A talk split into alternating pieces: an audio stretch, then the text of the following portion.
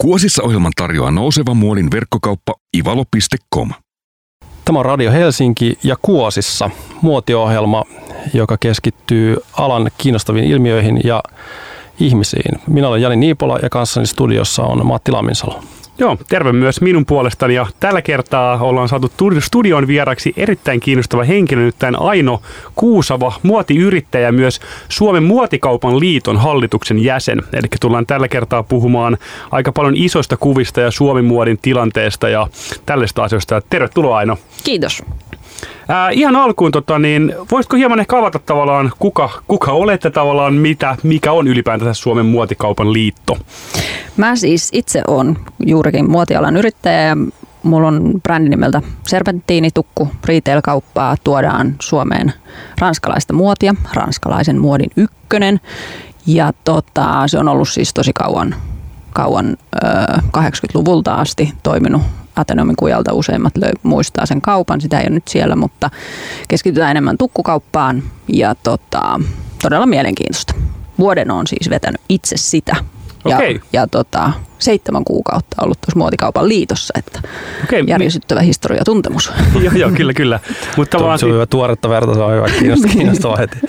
Mutta lähinnä, että mikä ylipäätänsä on niin kun Muotikaupan liitto, että mikä tämän järjestön tai yhdistyksen tehtävä on ja tavallaan mitä siellä tehdään? No siis sehän on tämmöinen ihana yhteistoimintaorganisaatio ja voittoa tavoittelematon. Ehkä se järjestöpuoli on mulle hieman tuntemattomampi, mutta tavoitteena on anyway kehittää muodin vähittäiskaupan toimintaedellytyksiä, ylläpitää näitä alan yhteistyöverkostoja ja vaikuttaa yhteiskunnallisiin päätöksiin ja lainsäädäntöön, ja siinä ollaan siis onnistuttukin. Esimerkiksi noissa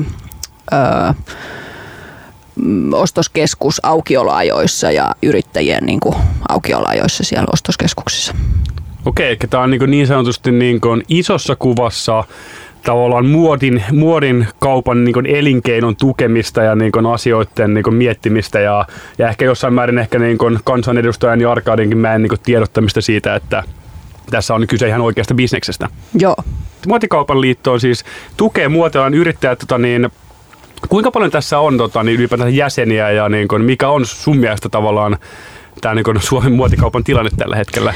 No siis muotikaupan tilannehan on nyt, kun me olemme nousussa taloudellisesti, niin on siis virkoamassa, että kyllähän tässä on monta vuotta ollut aika sellaista merenkäyntiä ja tietty tulevaisuus on kansainvälisen kaupan ja muutenkin kilpailun kanssa, että maan parhaat pärjää, mutta tekemistä riittää. Meillä on noin 200 jäsenyritystä, kaikkia kokoluokkia, kaikkia yritysmuotoja, myös tekstiili- ja pesulayrityksiä muun muassa. Mutta sitten on jalkineita, muotia, pukeutumista, hyvin paljon erilaisia jäseniä. Okei. Ja mitä kautta itse päädyt tähän järjestön hallitukseen, eli toisin sanoen olet siellä päättämässä ja tekemässä ehkä isojakin suuntaviivoja? No se onkin mielenkiintoista. Tämä tuli vähän sivuoven kautta mahdollisuus, että mä paikkaisin yhtä pois jäävää hallituksen jäsentä ja sitten lähdin katsomaan, että että millainen se on. Ja sitten oikeastaan siinä kyseisessä kokouksessa sitten vaikuttikin, että tässä voisi suuntamuutos olla käsillä, jolloin se vaikutti hyvinkin mielenkiintoiselta se, mitä mahdollisesti pääsisi tekemään. Okei, eikä sä käytännössä ekan kerran olet mukana katsomassa ja vähän fiilistämässä ja aistimassa tunnelmia. Ja mulla jää nyt tästä sellainen fiilis, että tällä mennään hallitukseen aina että tällä mennään vaan eka katsomaan. Hei, mä voisin kysyä, vielä jatkaa tuosta kauppa-aiheesta heti suoraan kärkeen. Mitkä on sitten ne, sä sanoit siitä, että kehitystä on tapahtunut, mitkä on ne sellaiset suurimmat haasteet tällä hetkellä niillä jäsen? No ja ehkä jäsenyrityksillä on haasteita siinä, että millä tasolla mennään digitaaliseen, ei ehkä kaupankäyntiin, mutta presenssiin. Että se on se suurin sellainen ja ehkä sitten taas alana on suurempia tällä hetkellä, että siinä pitää, oletetaan, että vaatii ihan hirveästi työtä, että sä lähdet muodin alalle toimimaan ja paloa ja 3 tämmöistä vuotta, jotka on aika tiukkaa, että iloa tekemiseen nyt haetaan kanssa. Okei. Eikä onko tuossa vähän niin nimenomaan tuo niin kivialan siirtyminen verkkoon ja tavallaan miten tässä ympäristössä ehkä niin kuin aikaisemmin pelkästään kivialassa toimineet yrittäjät toimii ja niin kuin tällaista murrosta? On. Ja sitten yhtä lailla Suomen muotikauppa, jos ajatellaan ihan koko Suomen aluetta ja Kehä kolmosen ulkopuolella, niin on hyvin sellaista, no aika varttunutta. Että sitten tietyllä tavalla siinä sit se sukupolven vaihdos mahdollisesti, jos se jää tekemättä, kun se vaikuttaa hyvin epävarmalta se kaupankäynti, niin sitten kyllä autioituu hyvin paljon, mutta sitten siinä auttaa tietty verkko, mutta kuitenkin siinä voisi olla enemmän sitä tatsia fiilistä, että se ei tarkoita, että mä jatkaisin vaikka mun äitini firmaa, isäni firmaa, että mä pysyisin vaan siinä kylällä tai pienessä paikassa, että siinähän on kuitenkin mahdollisuus aina siihen KV-toimintaan. Kyllä, ja verkon kautta toiminnahan mahdollistaa sen helposti, että pystyy niin kuin mistä tahansa pienimmältäkin pitäjältä suoraan myymään, vaikka suoraan Japaniin tai Singaporeen tai minne päin tahansa. Tekeekö suomalaiset kaupat sitä? Kuulostaa ihan mahtavalta idealta, mutta varmaan ne on tuollaisia niin kuin, siis se tietenkin se suuntaus pitäisi olla, mutta tuossa itse asiassa tuli jo monta tuossa edellisessä vastauksessa monta kiinnostavaa, koska se on nimenomaan varmaan itse näkisin tällainen ulkopuolelta, että se toinen haaste on just se jotenkin päivittäminen myös se niin kuin yrittäjäpuolella. Että se löytyy niitä jatkajia. Ja ainakin tuntuu, että Suomessa on yllättävän samanlainen fiilis jotenkin kuin Italiassa, jossa siellä tietyssä pienessä kylässä on se tietty vaatekauppias, jolta käyty ostaa ne jutut jotenkin. Aina ajatellut, että maissamme on suuria eroja, mutta ehkä Suomessa on pienemmissä paikoissa kanssa toi että, että on se tietty, mikä se Oulussa on, eikö Oulussa ole pukumies ja näitä, että mahtavasti nimettyjä, jotka tavallaan on sellaisia, että jos sä tarvit jotain, niin sä menet just sit sinne aina. Että varmaan se onkin haasteena jatkaa sitä. Niitä, jos mietit niin nuoremman sukupolven kautta, niin kyllä mä myös pystyn ymmärtämään sen, että siinä on ehkä jossain määrin niin nähdään riskejä, että okei, kuinka kannattavaa tämä toiminta on ja onko tämä kivialalle kuinka isoa jatkoa ja miten sitä lähtisi sitten kehittämään siinä. Et uskon, että ihan myös niin valideja kysymyksiä, mutta varmasti niin muotikaupan liitto ja monet muutkin toimijat pystyy niin jollain tavalla auttamaan näitä niin saamaan sitä niin sanotusti yrittäjähenkeä lisää Suomeen. Ja positiivista ehkä siitä uutisointia. Mutta onko tuo just se tyypillinen, jos tämä jäsenyritys tai kauppa ottaa tai niinku liittoon yhteyttä, niin liittyykö se nimenomaan sitten tällaiseen digitaalisuuteen? Vai onko se enemmän sitten jotain muita? Mikä on tyypillinen kysymys sitten taas teille? No se tyypillisin koulutus on pukeutumisneuvontakoulutus, mikä on sitten taas tosi hyvä, koska sehän luo sitä, että ihminen tykkää vaatteistaan, tykkää stylistaan, tietää mitä käyttää sitä pidempään, mikä on sitten taas myös yhteiskunnalle tai ehkä maapallolle parempi ja sitä kautta sit pystyy luoda sitä palvelua sinne. Et se on meidän yksi ja sitten toinen on ollut vahva nämä lakityösopimusasiat, jotka ei ole kyllä ihan mun tontilla kyllä. Joo. Mutta ihan kiinnostaa siis pukeutumisneuvonta, eli siis myyjät haluaa koulutusta pukeutumista, että ne pystyy paremmin. Okei, joo, hyvä. Joo. Se on kyllä ihan. Mä napaan tästä bisnesidea itselläni tässä suoraan lennosta. Hyvä. Se on hirveä vastuu myös sit noista. Totta kai, ja sit, mutta se on jotenkin, mä itse vaan joskus olen niinku, puhunut aiheesta, niin mä oon jotenkin taas miettinyt, että se myyjän, tämmöinen vähän aihe ohi, mutta jatkan edelleen, että se myyjän rooli on tosi tärkeä siinä, koska se on kuitenkin tavallaan se... Tietenkin hän tekee työtään eli myy, mutta kun se jotenkin itse koen, että se on niin herkkä se hetki, kun ihminen ostaa jonkun. Ja jos toimitus mainitsit, että jos sä saat sen hyvän fiiliksen sillä asiakkaalle, niin kyllähän sitä pitää sit pidempään, koska että se on hyvä positiivinen asia ainakin minulle, että he on kiinnostuneita tästä koulutuksesta. Plus sitten, että tietty siinä, kun ihminen tulee jo sisään ja se tiedät sen malliston, mitä myy, niin okei, toi hakee nyt sinistä paitaa, mutta ehkä silloin on 6 sellaista kaapissa, niin sitten mä otankin täältä tämän oranssin tai jonkun muun, mikä oikeasti natsaisi sille tosi hyvin ja näkee sen jo sellainen niin kuin tatsilla etukäteen, niin pystyy auttaa tosissaan. Niin eikä toisin sanoen, että pystytään myös näkemään se, että okei, ihmiset tekee enemmän oikeanlaisia vaatevalintoja, mutta samaan aikaan myös kauppa pystyy myymään enemmän. Tai ainakin oikeammanlaisia tuotteita, joka sitten taas tekee varmasti kuluttajastakin niin kuin lojaalimman asiakkaan, joka palaa uudestaan. Ja myyjästäkin lojaalimman työntekijän. Siis kyllähän se on niin kuin koulutus on työhyvinvointia yhtä lailla. Ehdottomasti joo. Ja mä kuulin jonkun tällaisen farkkumyyjä salaisuuden, että se on, että aina pitää antaa miten se olikaan, mä muistan tämän väärin, mutta aina pitää antaa liian isot, jotta niinku asiakas saa sen onnistumisen elämyksen, että se mahtuu pienempiin.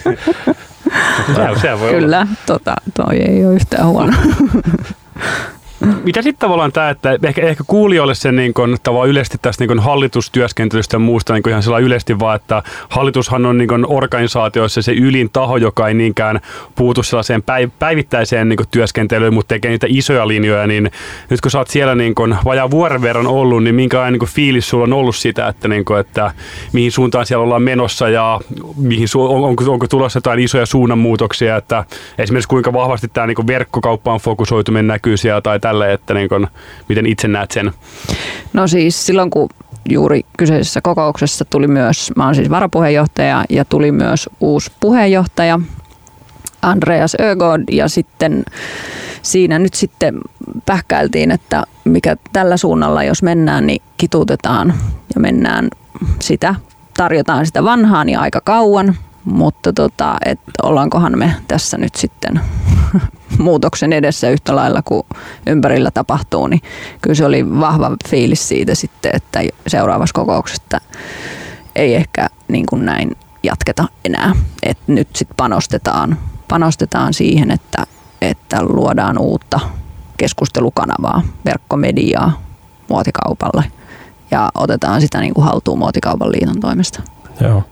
Tämä kuulostaa mun mielestä tosi hyvältä. Mun mielestä yleisestikin on mun mielestä erittäin niin vahva signaali, jos esimerkiksi tällainen niin isokin järjestö pystyy toteamaan, niin kuin säkin just sanoit, että okei, että meidänkin ehkä pitää tehdä sitä suunnanmuutosta ehkä samalla lailla kuin, niin kuin muotikauppiaat siirtyy ehkä kivijalasta pikkasen verkkoon, niin totta kai sen liitonkinhan pitää olla siellä niin kuin tässä samassa kosketuspinnassa ja tälleen. Ja ainakin omasta mielestä kuulostaa tosi hyvältä, että käytännössä niin kuin avoimesti puhutaan, että niin kuin muutosta on tulossa ja se on menossa sen digitaaliseen suuntaan ja näin. Ehdottomasti kyllä se. Niin kuin meiltä pitää tulla sitä apua juurikin siihen, eikä siihen, että miten on ennen tehty.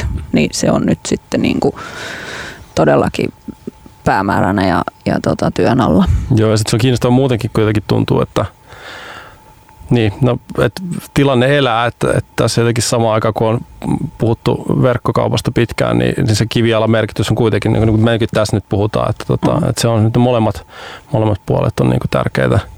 Toki me Matti muistaa verkkokauppaa isosti, mutta se varmaan sitten, kun puhutaan noista niin kuin Oulussa tai Seinäjoella tai missä tahansa olevasta niin kaupasta, niin silloin tavallaan todella iso merkitys sillä kivijalla myös. Että kyllä. Tai siis vaikka nyt itse edustankin niin kuin Ivalo-verkkokauppaa, niin tavallaan en silti väitä, että kaikki kivijalat tulevat kuolemaan, mutta toki niin kuin perusfaktoja on se, että tällä hetkellä 20% muotia ostaan verkosta, se määrä kasvaa koko ajan. Arviolta 2026-2027, eli 10 vuoden päästä muotia ostaan enemmän verkosta, ja kaikki tutkimukset viittaa tähän näin. Joo, kyllä se on. Mutta totta kai, miten mä näen se, että sellainen kivijalka, mikä tekee siitä niin kuin asiakaskokemuksesta elämyksen, niin ne tulee ehdottomasti säilymään. Mm-hmm. On sitten niin kuin superhyvä asiakaspalvelu, jotain uutta teknologiaa, ota ja tiedä, mutta käytännössä ne, mitkä tekee sitten kokemuksen. Tai yhdistettyjä palveluja, niin kuin vaikka ja asiakasiltoja, ja sehän on nyt jo niin kuin aika standardi kaikilla kaupoilla. Niin on noita asiakasiltoja, jos on muotinäytöksiä, kosmee, mitä tahansa. Joo, aivan, ja sitten varmaan se, mitä niinku ei olla vielä edes niinku raapastu pintaan, niinku erilaiset hybridit sit sen verkkokaupan ja kivijalan välissä, että mitä palvelua sä ostatkaan sit sieltä fyysisestä paikasta lähtien siitä, että sä tilaat sinne tai vaikka tilaat himaa, mutta jos tietyllä tavalla varmaan niinku korjausompelua on vaikea tehdä verkkokaupasta tai muuten on tiettyjä osioita, jotka pitää edelleen tehdä totta kai livenä. Hyvä. Tämä on Radio Helsingin Kuosissa. Jatketaan Muotikaupan liiton asioista ja muotikaupasta aivan hetken kuluttua. Kuosissa ohjelman tarjoaa nouseva muodin verkkokauppa Ivalo.com. Tässä Matti Laminsalo ja tervetuloa takaisin Kuosissa muotiohjelmaan Radio Helsingillä. Ja ollaan täällä toisen vakiohostin Jani Niipolan ja Muotikauppaliiton hallituksen jäsenen ja Serpentini muotiliikkeen perustajan Aino Kuusavan kanssa ja keskustellaan Suomi-muodin tilanteesta ja ylipäätänsä muotikaupasta ja tästä ekosysteemistä ja miten tätä voitaisiin kehittää. Ja Tosiaan pikkasen sivuttiinkin tuossa Suomen muodin tilannetta. Ja miten sä Aino itse kuvailisit tavallaan, että mikä fiilis sulla on, että jos niin aina vähän puhutaan siitä, että aita on vihreämpää tai ruoho on vihreämpää aidan toisella puolella niin kuin Ruotsissa ja muualla, niin miten sä itse näet tällä hetkellä niin kuin Suomen muodin tilanteen yleisesti? No mä näkisin sen kyllä, että suomalainen niin kuin tällä hetkellä nauttii vaatetukseen satsaamisesta ja lastenvaatteisiin ja siis sillä, että se on niin kuin, drive on tosi hyvä, että ehdottomasti kaikki asiat on menossa eteenpäin, mutta että ehkä siinä on just niin kuin tietoisuudesta siinä, että panostaako suomalaiseen, kun me tiedetään sitten, että jotain, jos mä ostan jonkun leivän, niin onko se tehty Suomessa, niin sitten taas brändeissä tai verkkokaupoissa tai kaupoissa on sitten taas ihan eri hajonta siinä, että millä tavalla se suomalaisuus on siinä, kun sitten taas mä voin ostaa todella halvalla jostain jotain, niin onko se on niinku tietyllä tavalla se niinku ääriaspekti siihen suomalaisen niinku yhteiskunnan tukemiseen. Niin, ja sitten varmaan jotenkin tuntuu siltä, että tuosta nyt paljon puhutaan tästä, ehkä buumi on ehkä liioiteltu, mutta hyvästä nosteesta siinä Suomen muodissa, mutta että on jännää, olin itse aiemmin tänä vuonna tuolla Firenzessä pittiuomo-messuilla, missä avautui niin kuin tällainen uusi näkymä siitä, että tietyllä tavalla trendinä ovat sellaiset niin kuin yritykset, myös muotialalla on vahvasti niin kuin arvopohja tukeva, ja sitten jotenkin tuntuu, että sehän nyt on ainakin niin kuin suomalaisilla, että me ei osata tehdä kevyesti, niin nyt se on vahvuus yhtäkkiä se, että on aika paljon niitä sellaisia, on se sitten kestävää kehitystä tai kiertotaloutta tai jotain muuta niin kuin, tavallaan sellaiset asiat, jotka ovat me suomalaisille brändeille vahvuuksia, niin onkin yhtäkkiä globaaleja trendejä, niin se nyt ainakin on lähtökohtana niin kuin tosi hyvä tällä hetkellä. On. Ja otetaan niin kuin arvot tosissaan. Joo, et se niin, ei niin, ole aivan just, niinku nimenomaan suomalaiset ottaa tosissaan niin. Kaiken. Kyllä.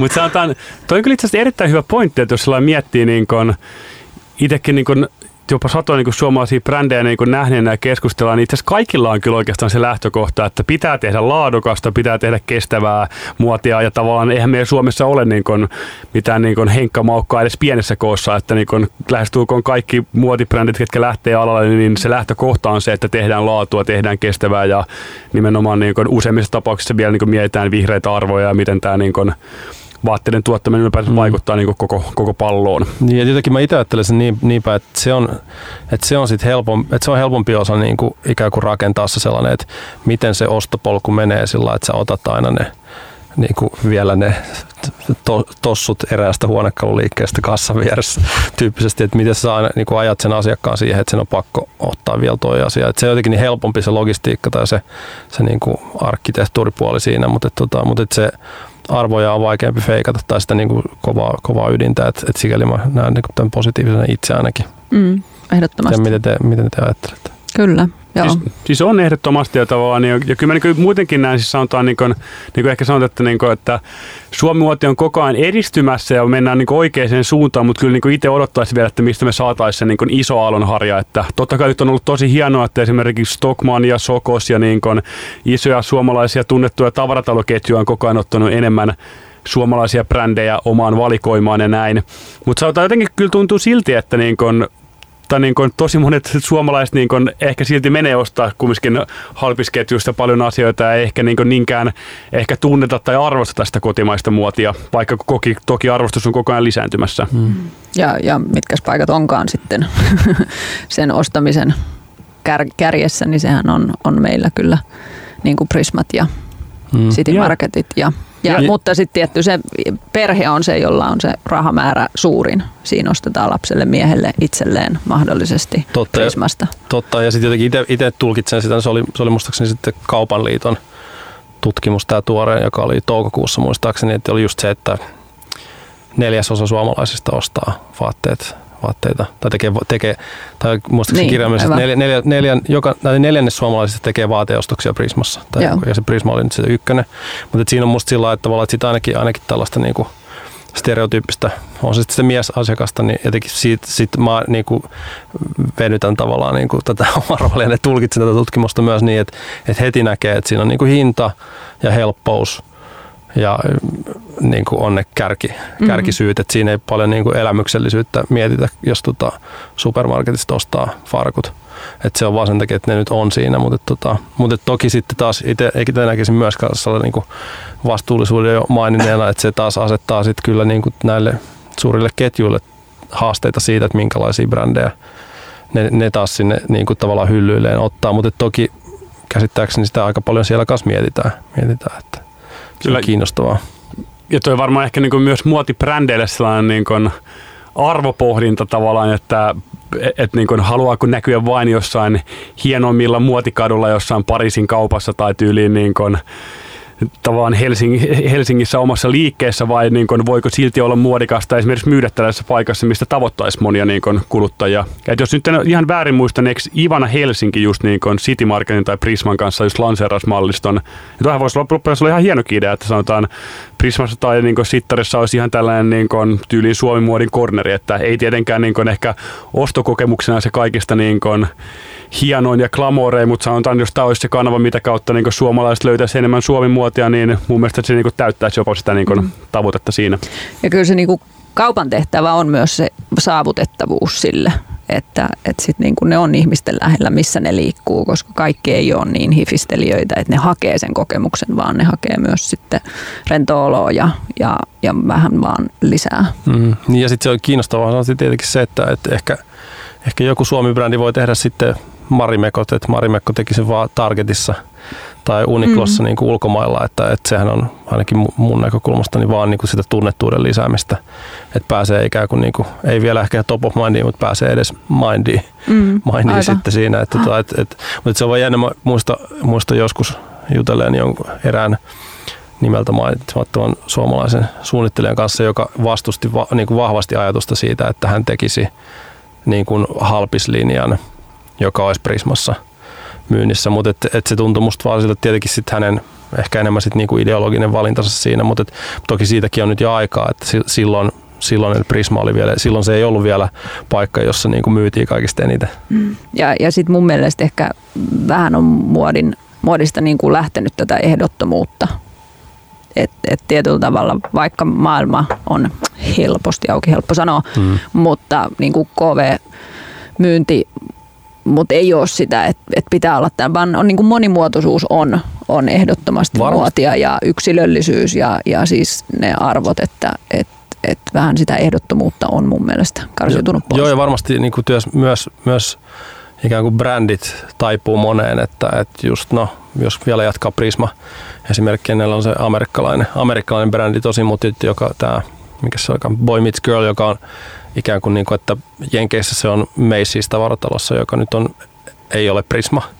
Että se on niin kuin, ei ole Jenkeissä Targetissa tai Walmartissa, vaan se on se Macy'sillä ja Suomessa Prismassa. Että se selvästikin ne on vähän niin kuin kaksi eri maailmaa kuitenkin vielä ja se ei tunnu haittaavan ketään, että sitten tavallaan niin kuin brändikin pystyy nykyisin olemaan esillä monessa eri yhteyksissä ja silti selviämään selvästikin ihan hyvin. Ja sitten onhan se muodinkin tarkoitus olla jonkun päällä. Ei ole niin kuin sitä, että muoti on jossain, no on niitä myös museoissa ja sillä lailla catwalkeilla, mutta mulle on ainakin henkilökohtaisesti ollut aina se tärkeintä, että se on jonkun päällä. Just äsken, kun tulin tänne, niin näin, mä oon ollut Stokkalla brand managerinä, niin näin yhdet meidän hullujen päivien lekkarit yhden tytön päällä. Kyllä se lämmittää sydäntä aina, siis sillä ihanaa, ja siitä on vielä useita vuosia, että ne on kestänyt niin hyvin. Ja on tässä varmasti niin kuin muotisuunnittelija tai niin kuin muotikauppiallekin niin itselleni varmasti just se, että niin kuin sä haluat, että ihmiset oikeasti löytää niitä niin kuin omia voimavaatteita tai niitä, missä he tuntevat itsensä hyviksi ja niin kuin voimaannuttaviksi ja pitävät niitä. Että sehän on se niin kuin tässä työssä varmasti se niin kuin palkitseva osa-alue. On. Ja just niin kuin Serpentini on kyllä esimerkki siitä, että se ei ole yhtään coolia skandinaavista, vaan että se on niin kuin itsenäistä naisellisuutta aina ollut. Mua kiinnostaa itse asiassa nyt, kun mainitsit Serpenttiin, niin sun oman liikkeen. Niin ja en ole siis perustaja, vaan anteeksi, on ollut 90 vuosituhannen vaihteessa siellä töissä ja nyt on siis omistaja. Mutta, okay. Joo, miten sä tavallaan se kaupan ikään kuin esiripun tai verhon taakse jäävä osuus, että miten te ostatte, miten te päätätte, että mitä teidän mallistoa, tai niin kuin, miten te päätätte, että mitä teidän hyllyllä tai siellä rekissä on, että mistä sen tietää, mikä myy? No, voi kun sen aina niin tietäisi, mutta kyllä se on, niinku, se on raaka totuus, että se on niinku jonkun päällä nähtävää, että se on niinku se visio siitä naisesta, joka se päällä on, niin on oltava, että et vähiten tietty itsensä päällä, että sehän on aika helmasyntiä. Ja jokaisella ostajalla on myös oma staili ja jokaisella suunnittelijalla oma staili, että sitähän nyt sitten taas kaupallisuus laajentaa tai kaventaa. Mutta mun mielestä suunnittelijoita Suomessa on siis ääri hyviä. Mä oon ollut Seppälässä töissä suunnittelijoiden, siis tiimissä oli suunnittelijoita yksi tai useampia ja sama Stokkalla, niin siis Stokkankin omien merkkien design-osasto on niin kuin tosi ammattimainen. Ja ostajatkin on hyvin ammattimaisia. Joo, tämä on ihan kiinnostavaa tässä niin kuin Kuosissa ohjelmassa. Tuntuu, että pyöritään tietyllä tavalla sattuneesta syystä tämän niin kuin saman haasteen ympärillä, mutta jotenkin tuntuu, että se niin kuin luovuus ja suunnittelijan työ ei ole se suomalaisen muodin suurin haaste, vaan se on enemmän sitten se tavallaan se sen kaupallistaminen. Että varmaan siinä muotikaupan liitto on kanssa ihan niin kuin olennaisessa roolissa. Että.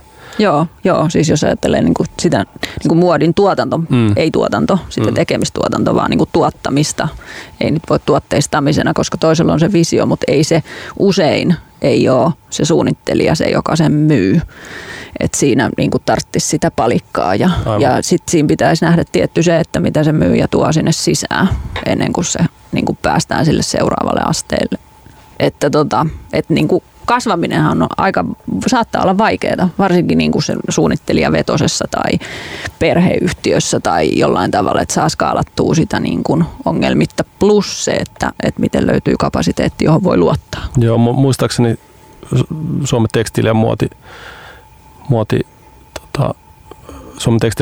ry:n toimitusjohtaja Hako Auvinen muistaakseni sanoi juuri nimenomaan, että se suurin ongelma ei välttämättä aina ole edes, että kaupallistaminen on haaste, mutta se ei ole suuri ongelma, vaan suurin ongelma on just toi, että ne on niin suunnittelevetosia ja ikään kuin niinku suunnittelijat yksin puurtaa ja se on se usein se gappi niinku kasvaa kuiluksi siitä niinku siihen seuraavalle tasolle hyppäämiseen ja sitten ihmiset meillä on niinku lopettaa suunnilleen.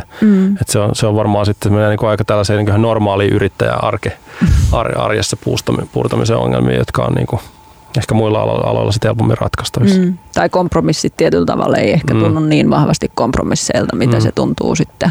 En tiedä, mutta yhtä lailla kun ajatellaan suunnittelijavetosta, niin jos ajatellaan jotain Marimekkoa, niin siinä on päästy siitä niin kuin yhden ihmisen visiosta, saatu sitä laajennettua Finlaysoniin, jolla on historia. Mutta jos se on vaan niin kuin sen yhden ihmisen visio, niin siinä pitää muistaa, että yhden ihmisen ikä on yhden ihmisen ikä, että se pitää pystyä sitten se visio myös jatkamaan sitten siihen.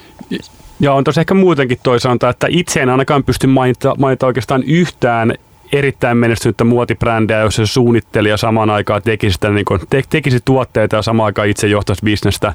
Et kyllä mä itse näen, että on niin kun ehdottomasti niin kun pitää jaotella, niin kun tavallaan ihmisten tulee tehdä heidän omia vahvuusalueitaan ja lähtökohtaisetkaan suunnittelijat ei ole välttämättä niin hyviä myymään ja miettimään exceleitä ja numeroita, vaan he voivat tehdä sitä niin kuin luovaa taidetta. Aivan, siis niinhän se just on, että sillä jokaisella Ralph Laurenilla on se veli, joka on se kaupallinen johtaja vai toimitusjohtaja, joka nimeä mä edes muista, mutta silloin on se niinku varjoissa oleva broidi, joka hoitaa sen bisneksen. Että ja se broidi ei jaksa katsoa niitä 120 kuosin värivaihtoehtoa näistä kaikista värikomboista ja tähän mä päädyin. Ei niin kuin lopputulema. Ei, mutta toi on just se, mä näkisin, että toi on se kyllä se isoin haaste, että mistä me löydetään. Et me, tavallaan Suomessahan niin kuin on vielä. Nyt jos menee niin mahdollisimman kauas muotikaupan liitosta, niin tavallaan että se alan koulutus kaipaisi just sitä niin kuin vahvaa business-koulutusta erityisesti keskittyen muodin, niin kuin business of fashion tyyppisesti, mutta toki. Niin käsityksen mukaan Suomessa ei todella yhtään liiketalouden linjaa, mitkä mitenkään niin kuin fokusoituisi muotiin tai edes tällaiseen niin kuin lifestyle-liiketoimintaan. Aalto EES on jonkun näköinen niin nyt, mutta ne on enemmän sitten musta käsittääkseni vähän sellaisia kurssipohjaisia, että sä oot ikään kuin, että sä oot jo johtaja ja sitten sä niin kuin erikoistut siihen, mutta se on tavallaan ehkä välillä vähän niin kuin myöhään, että se pitäisi tulla ikään kuin, olisipa hienoa, kun olisi joku kokeellinen Aallon muotoilun linja, missä olisi myös muotoilun johtaminen tai joku muu, mutta ehkä se on tulossa. Kyllä, mutta kyllä varmaan tulee niin kuin tavallaan muotikaupan kehittäminen, miten tässä päästäisiin niin kuin samalle tasolle kuin naapurimaissa ja saataisiin tehty tässä oikeasti iso elinkeino, niin varmasti vaatisi koko niin kuin ekosysteemin niin kuin perusteellista tutkimista ja rakentamista. Esimerkiksi miettiä, että millä palasilla niin kuin Ruotsissa tai muualla on onnistuttu tässä ja mitä palasia meidän tulisi niin kuin tehdä. Ja ehdottomasti, eikä kannata pyörää keksiä uudestaan, että vaan suoraan benchmarkkaa myös sitä niin kuin yhteiskunnallista tukea tai rahoitusmalleja tai muita, joita on todettu muissa vaikka skandinmaissa hyviksi. Kyllä. Mutta tarttis ehdottomasti sitä akkreditointia yhteiskunnalta niin kuin muotialalle. Ja siinä meillä tämä verkkomedia sitten halutaan positiivisten ja koko Suomeen kattavien uutisten niin kuin tuottamisen kanssa tuoda sitä ääntä muotikaupalle ja sitä kautta sitä vaikuttavuutta. Okay. Niin, voitko pikkasen kertoa vielä tästä, että puhut tästä niin kuin verkkomediasta, mitä Muotikaupan liitto on tekemässä, vai onko tehnyt jo, että voisitko hieman pikkasen tätä avata? No siinä ollaan otettu joitakin steppejä asiasta ja niin kuin toivottavasti ehkä tänään jopa selviää, että lähdetäänkö retkylinjalle ja etsitään yhteistyökumppaneita sitten tuohon konseptointiin ja tai ehkä ollaan jo löydetty. Eikä tarkoittaa siis sitä, että Suomen muotikauppaliitolta on tulossa niin kuin jonkinlaista omaa niin kuin digitaalista alustaa tämän tiedon levittämiseen ja kasaamiseen ja ehkä yhteiskunnalliseen niin kuin näiden niin kuin onnistumisista kertomisiin, että Suomessa kuitenkin keskitytään aika isojen asioihin ja ongelmiin. Ei tarvitse keskittyä vaan ongelmiin, että me halutaan myös tuoda sit niitä pieniä positiivisen kautta, että niin kuin alasta tulisi houkutteleva myös niin kuin nuorille ihmisille, ettei tarvitse miettiä sitä, että tuleeko siinä toimeen, vaan että niin kuin pystyisi niitä onnistumisia monistamaan. Ei se nyt ihan niin helppoa koskaan ole, mutta kuitenkin puhumaan onnistumisista. Hyvä, kuulostaa erittäin hyvältä. Nyt mennään positiivisuuden kautta pienelle tauolle ja jatketaan puhetta muodista. Tämä on Kuosissa Radio Helsingissä. Kuosissa ohjelman tarjoaa nouseva muodin verkkokauppa Ivalo.com. No niin, tervetuloa takaisin Radio Helsinkiin ja Kuosissa muotiohjelmaan.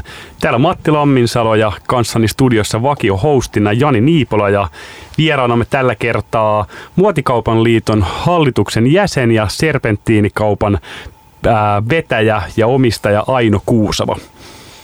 Terve taas molemmille. Yes. Ollaan tosiaan keskusteltu tässä aika laajastikin suomimuodin tilanteesta ja siitä, miten sitä tulisi kehittää ja ehkä vähän tätä niin kuin, ylipäätänsä koko niin kuin, suomimuodin ekosysteemejä ja sitä, että minkälaisia toimijoita tai asioita tarvitaan, että maassa pystytään oikeasti tekemään korkealaatuista muotia, jota pystytään vielä kaupallistamaan. Ja tavallaan tässä ehkä vähän sivuttu sitä, että ruoho on parempaa aidan toisella puolella, että ollaan niin Ruotsia pelattu aika paljon ja just puhuttiin myös tuosta, että Suomesta ehkä vähän puuttuu siihen liittyvää koulutusta ja miten sä itse aina niin näet tavallaan, että mitä niin asioita sun mielestä niin on sellaisia, että jos pitäisi niin muutamia pääasioita niin nimetä, niin miten suomalainen muotikauppa pystyisi kehittymään tästä? Kyllä mä, niin kuin toi rahoituspuoli on sellainen, joka pitäisi jollain tavalla saada kuntoon, mutta onhan sitä jo niin kuin positiivisia merkkejä, eikä vain näy. Että siihen uskotaan ja sitä pystytään, niin kuin, no se pitää olla se kaupallinen taso sillä brändillä tietyllä tavalla niin korkealla, että se pystytään selittämään niin kuin muille ja siinä pitää olla se niin kuin laajentumisen ja skaalan suunnitelma pitää olla valmis. Ja tässä varmaan myös se toinen puoli, mitä tuossa edellisessä jaksossa niin sivuttiin, oli just se, että menestyneinen muotibrändi lähtökohtaisesti tarvitsee sen hyvän suunnittelijan ja hyvän myös niin kuin business-ihmisen, kuka kaupallistaa sen. Ja veikkaan, että aika harva sijoittaja nyt lähtee sijoittamaan siihen, että joku esittelee hienoja mekkoja, että siinä pitää olla selkeästi niin kuin laskettu, että miten tämä homma toimii ja missä kohtaa ollaan kassavirtapositiivisia ja missä kohtaa myydään minkäkin verran ulkomaille. Joo, ja mun mielestä se on niin kuin hyvä, että koko sen muotisana voi pudottaa siitä pois. Miettiä sitä, että sijoittaja yleensä lähtee sellaiseen yritykseen sijoittaa, missä hän odottaa, että saa sijoitukselleen niin kuin voittoa tai tuottoa, että jos ei sitä ole näköpiirissä, niin sitten se jää harrastukseksi. Sitäkin varmaan tehdään, mutta sen takia musta se on hyvä, tämä on hyvä aihe, koska kyllä se, että ihan olennaista on se varmasti Suomen kokoisessa maassa, että on myös kiinnostusta niin kuin kansainvälisille markkinoille, mutta sitten taas toisaalta kyllä se kaikki suunnittelijat, jotka on tässä meidän kanssa istuneet, on puhunut siitä, niin kuin, sitä kotimarkkinan tärkeydestä, että miten tärkeä on tavallaan niin kuin jo liikevaihdon ja sen niin kuin kassavirran kannalta se, että se kotimarkkina on kunnossa ja sulla on ikään kuin vähän niin kuin fanit täällä ja sitten Suomessa ja sitten siinä musta taas edelleen Matin suuntaan katsoen, että verkkokauppa on tosi tärkeä, mutta se kivijalka ikään kuin sen ihan vaan senkin kannalta, että ihmiset näkee sitä tuotetta. Et mun mielestä yksi pullonkaula suomalaisille niin brändien näkökulmasta on ollut joskus se, että vaikka miten paljon lehdet kirjoittaa ja radiossa puhutaan ja TV:ssä näkyy, niin se, että jos se ihminen tiedä, mistä sen se saa, niin mistä se voi käydä se ostamassa, niin on nyt aikamoinen ongelma. No siinä on vähän kaupalla ainakin petraamista. Kyllä. Ja se ehkä toi muutenkin tavallaan niin ihan kuluttajapuolikin toi, että miten tunnistetaan tai halutaan ostaa suomalaisia tuotteita ja ollaan ylpeitä siitä. Mä itse esimerkiksi kysyin tuosta kavereilta, että hei, voitko mainita niin 10 suomalaista muotibrändiä? Ihan sattumanvaraisesti niin aika monet jäi siihen 4-5. Että Marimekko ja Makia löytyy kaikilta melkein, mutta sitten tavallaan, että mitä sen jälkeen pitäisi mainita, niin varsinkin miespuolista henkilöstä, niin tavallaan ei kukaan oikeastaan pystynyt mainitsemaan 10. Ja itse asiassa loppujen aika harvoin myös naispuolista ystävistäni. Joo, ja sitten siinä on varmaan sellainen, mikä osaltaan sivuaa kanssa kauppaa, mutta ihan niin kuin puhdasta markkinointia kanssa, mikä on musta hienoa, että yhä enemmän ja enemmän on näitä niin kuin erilaisia kollaboraatio-yhteistyömallistoja, mitkä on ihan, niin kuin, ihan sitä niin kuin, ikään kuin rautalangasta väännettynä sitä, että lisätään sekä toisaalta isomman merkin uskottavuutta jossain pienemmässä kohderyhmässä, mutta toisaalta pienemmän merkin näkyvyyttä siinä isossa, että siinä ihan esimerkiksi just vaikka nyt täällä meilläkin vieraana käyneet Makian kundit tekee Flown festivaalin kanssa niin yhteistyötä niin, vaatemallistossa, niin sitten se on selvästikin vaikuttaisi aika hyvältä idealta sekin. Ja muutenkin se, että ihmiset laittaa paljon rahaa tapahtumiin ja omiin elämyksiin, niin sitten niin kuin tietyllä tavalla sen muodin tuominen myös niihin tapahtumiin, niin se on tosi tärkeää, että ei odoteta sitä kauppiasta siellä, on se verkkokauppa tai kivijalka, että se tulee sinne vaan, että myös ollaan siellä niin kuin vaikuttamassa niihin asiakkaisiin, kuluttajiin, että ollaan niin kuin myös keskustellaan heidän kanssaan ihan samalla tasolla.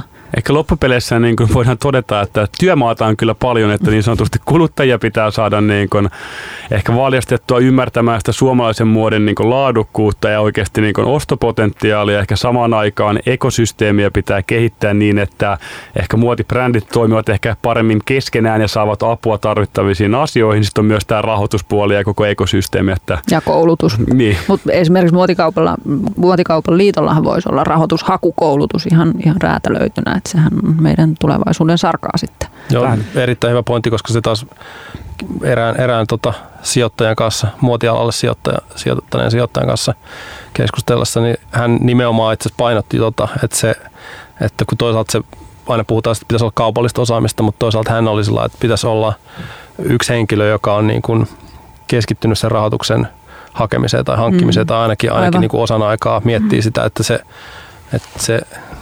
no siis voin itse 7 vai 8 rahoituskierrosta tehneenä voin kyllä kertoa, että se on aika niin koko päivästä ja niin koko yöstä duunia, että kyllä sun niin siihen kaikki energiat aika hyvin menee. Ja missä vaiheessa se mallisto sitten tulee? Niin aivan, nimenomaan. Se ei tosta vaan plop. Mutta sanotaan, että olisi tosi hienoa nähdä seuraavan 10 vuoden aikana Suomesta edes yksi tai muutama sellainen oikeasti iso menestystarina, että sanotaan 0 eurosta päästiin 50 tai 100 miljoonan euron liikevaihtoja. Et ehkä jos mä mietin, aika usein nyt peilaan oman taustani takia tätä nyt tähän startup-teknologiamaailmaan, mutta jos mietitään, niin ei täälläkään ollut parikymmentä vuotta sitten oikeastaan mitään. Sitten siellä on pari isoa yrityksen myyntialan saatu tehtyä, jonka jälkeen on sitten syntynyt Supercellejä ja Angry Birdsin Rovioita ja muuta. Ja nyt kun nämä on tuonut sitä menestystä, niin yhtäkkiä meillä on Slush, mikä on tyyliin Euroopan isoin startup-tapahtuma ja tänne lennetään yksityiskoneella maailman parhaita sijoittajia USAsta ja tällaista. Ja toi kaikki on käytännössä tapahtunut nollapisteestä niin kuin 20 vuodessa. Ja toi on alkanut siitä, kun se on saatu ne ensimmäiset onnistumiset. Ja nehän totta kai ruokkii sitä. Mm. Tämä on ehkä sellaista, mitä niin kuin itse haluaisin nähdä Suomen muodissa. Ja niin kuin myös itse panostan paljon omaa energiaani siihen, että pystyisin jollain tavalla niin kuin edesauttamaan tätä. Ja sitten tuossa on siitä yhteistyöstä yhtä lailla, että sit sitä niin kuin muotialalla ehkä kompastuskivenä saattaa olla se, että nähdään ne lähipiiribrändit kilpailijana tai jotain, että siitä pitää pystyä puhumaan, että meidän pitää niin kuin, se ei ole se sama Matti tai Jaana, joka pukee mun ja ton, vaan että sit meillä pitää olla niin kuin sitä potentiaalia siinä asiakaskunnassa. Siis mutta, kun se on Suomen laajuinen tai kansainvälistä. Mutta toihan voisi olla ihan niin hyvä esimerkiksi Muotikaupan liitolle järjestää tällaisia get-togetherita tai muita. Että itse asiassa viime vuonna niin kuin Ivalo teki Ornamo tämän niin muotoiluliiton kanssa tällaisen muotoiludeitit. Siellä oli muotoiluyrittäjiä ja sitten oli samaan aikaan niin opiskelijoita, ketkä olisi kiinnostunut työllistyä tälle alalle. Ja sitten käytännössä siinä niin puheiden ja skumpan ohessa näitä matchattiin keskenään. Ja sieltä löytyikin, niin itse asiassa taisi olla joku parikymmentä itse asiassa paria, mitä tästä syntyi. Ja löytyi työharjoittelupaikkoja ja muita. Hienoa. Mä luulen, että nimenomaan se on loistava idea aina näitä eri toimijoita, jotka on niin lähellä, mutta niin kaukana, niin tunkee ne samaan huoneeseen ja pistää ovi kiinni ja osaatte päästä pois siitä, kun täällä on syntynyt pari uutta hanketta. No just nimenomaan, ja kanssa ehkä toikin, että niin kuin tässä just todettiin, että meillä tehdään hienoa muotia, mutta ihmiset keskustelee vähän liian vähän keskenään, että just se, että niin kuin startup-porukoissa, että sä käyt sun pahimman veriviholliskilpailijan kanssa kerran kuukaudessa lounaalla puhumassa alan kuulumisia, ja tällä alalla tavallaan sä et välttämättä niin kuin keskustele jonkun niin kuin naapurivaateliikkeen tai vaatesuunnittelijan kanssa, että missä kannattaisi tilaukset tehdä tai miten toimii. Et ehkä sillain, näkisin ehkä se, että käännettäisiin katseet sinne maailmaan ja ymmärrettäisiin, että Suomi on ehkä kohtuu pieni hiekkalaatikko, josta kannattaa niin kuin oikeasti niin kuin lähteä sinne isommille markkinoille, jos haluaa tehdä oikeaa kunnon bisnestä. Et best practices kiertoon, niin se olisi kyllä auttaisi monia. Mutta onhan esimerkiksi Facebookin naisyrittäjät verkosto, jossa itse nyt on, niin sieltä kyllä neuvoja tulee. Kyllä. Niin, että se varmaan, siis, mutta siinä just se niin kuin toistellen nyt mitä tässä aikaisemmissa osiossa ollaan puhuttu, mutta varmaan toi verkkomedia on loistava idea sen takia, että se yhteisöllisyys, jotta mä luulen, että kauppiallakin on sellaisia, että siellä saattaa olla, niin kuin sä mainitsit, että siellä on niitä mitä sanotaan, pesulat ja kaiken näköisiä erilaisia ikään kuin alan yrittäjiä, jotka saattaa ajatella, että niillä on enemmän eroavaisuuksia kuin yhtäläisyyksiä keskenään, mutta sitten luultavasti painivat hyvin samantyyppisten esimerkiksi markkinoinnin kannalta tai jonkun hyvin samankaltaisten haasteiden kanssa kyllä varmasti. Kyllä. Ja varmaan just toi kanssa tuolla niinku positiivisuudesta niinku informoiminen. Jos mä nyt mietin, että no se on se Finlayson ja Marimekko, mitkä on käytännössä pääsee jossain lehdissä läpi ja näkyviin ja niidenkään uutiset ei aina välttämättä ole positiivisia. Että miten me saataisiin just luotua sitä, että niinku kerrotaan koko ajan positiivisia tarinoita, miten jotkut on onnistunut ja uskon, että tällaista verkkojulkaisua varmasti kiinnostaisi seurata myös muutkin kuin vain niinku alan toimijat ja työntekijät, että mitä Suomen muodissa tapahtuu ja kuka siellä on nyt nousemassa ja mitä näin. Ja ehdottomasti se on targettina, että se on siis niin kuin kaikille ja kuluttajille, ei vaan meidän jäsenille, vaan että me otetaan haltuun sitä muotikaupan ääntä, mikä nyt on vähän niin kuin pyörii semmoisessa isossa kuvassa kenellä tahansa. Joo. Tämä on Radio Helsingin Kuosissa. Nyt mä vedän vielä tästä S:n tai K:n hihasta lopuksi ja kysyn teiltä molemmilta ja vastaan itsekin siihen ensimmäisenä, niin että millainen on hyvä muotikauppa, millainen on hyvä kauppa. Ja mä sanon sitä, että se pitää olla toisaalta helppo, niin kuin helppous on tärkeä, mutta sitten pitää löytyä jotain sellaista, joka yllättää. Et mä muistan vaan aikaisemmin oli tietty sanonta mun kaverilla, tai mun kaveri aina sanoi, että kun se löytyy, jos jotain löytyy Stokka One Waysta, niin se oli pilalla. Että se halusi aina jotain sellaista, niin kuin mitä haetaan ulkomaalta. Mutta mä sanon sitä, että pitää aina löytyä itse jotain sellaista, että helppo käydä ja helppo ostaa, mutta sitten pitää löytyä jotain sellaista, joka yllättää, mitä se on mistään muualta. Aina. No, mulla on se niin kuin jollain tavalla tarve, että kun se yllättää, että tää on just se, mitä mä hain. Ja tää on muoto tai malli tai väri. Että tämä palanen multa puuttuu, niin se on yhtä lailla helppoa ja yllättävää, mutta niitä niin kuin itsekin tietty täyttelee. Joo, itse varmaan summaisin se, että helppous ja kokemuksellisuus. Et ihan sama tavallaan, että saatko sä kokemuksen siitä, että sulla on todella hyvä asiakaspalvelu kivijalassa, tai sä mahdollisesti saat hienon kokemusfiiliksen siitä, että sä selaat Ivalossa nousevia muotibrändejä, teet löytyjä tai mitä tahansa, mutta niin samaan aikaan helppous ja kokemuksellisuus. Noihin kahteen mä itse summaisin tämän. Tämä on ollut Radio Helsingin Kuosissa ja olemme puhuneet muotikaupasta ja toivotaan, että jatkossakin kauppa käy. Kiitos. Kiitos. Kuosissa ohjelman tarjoaa nouseva.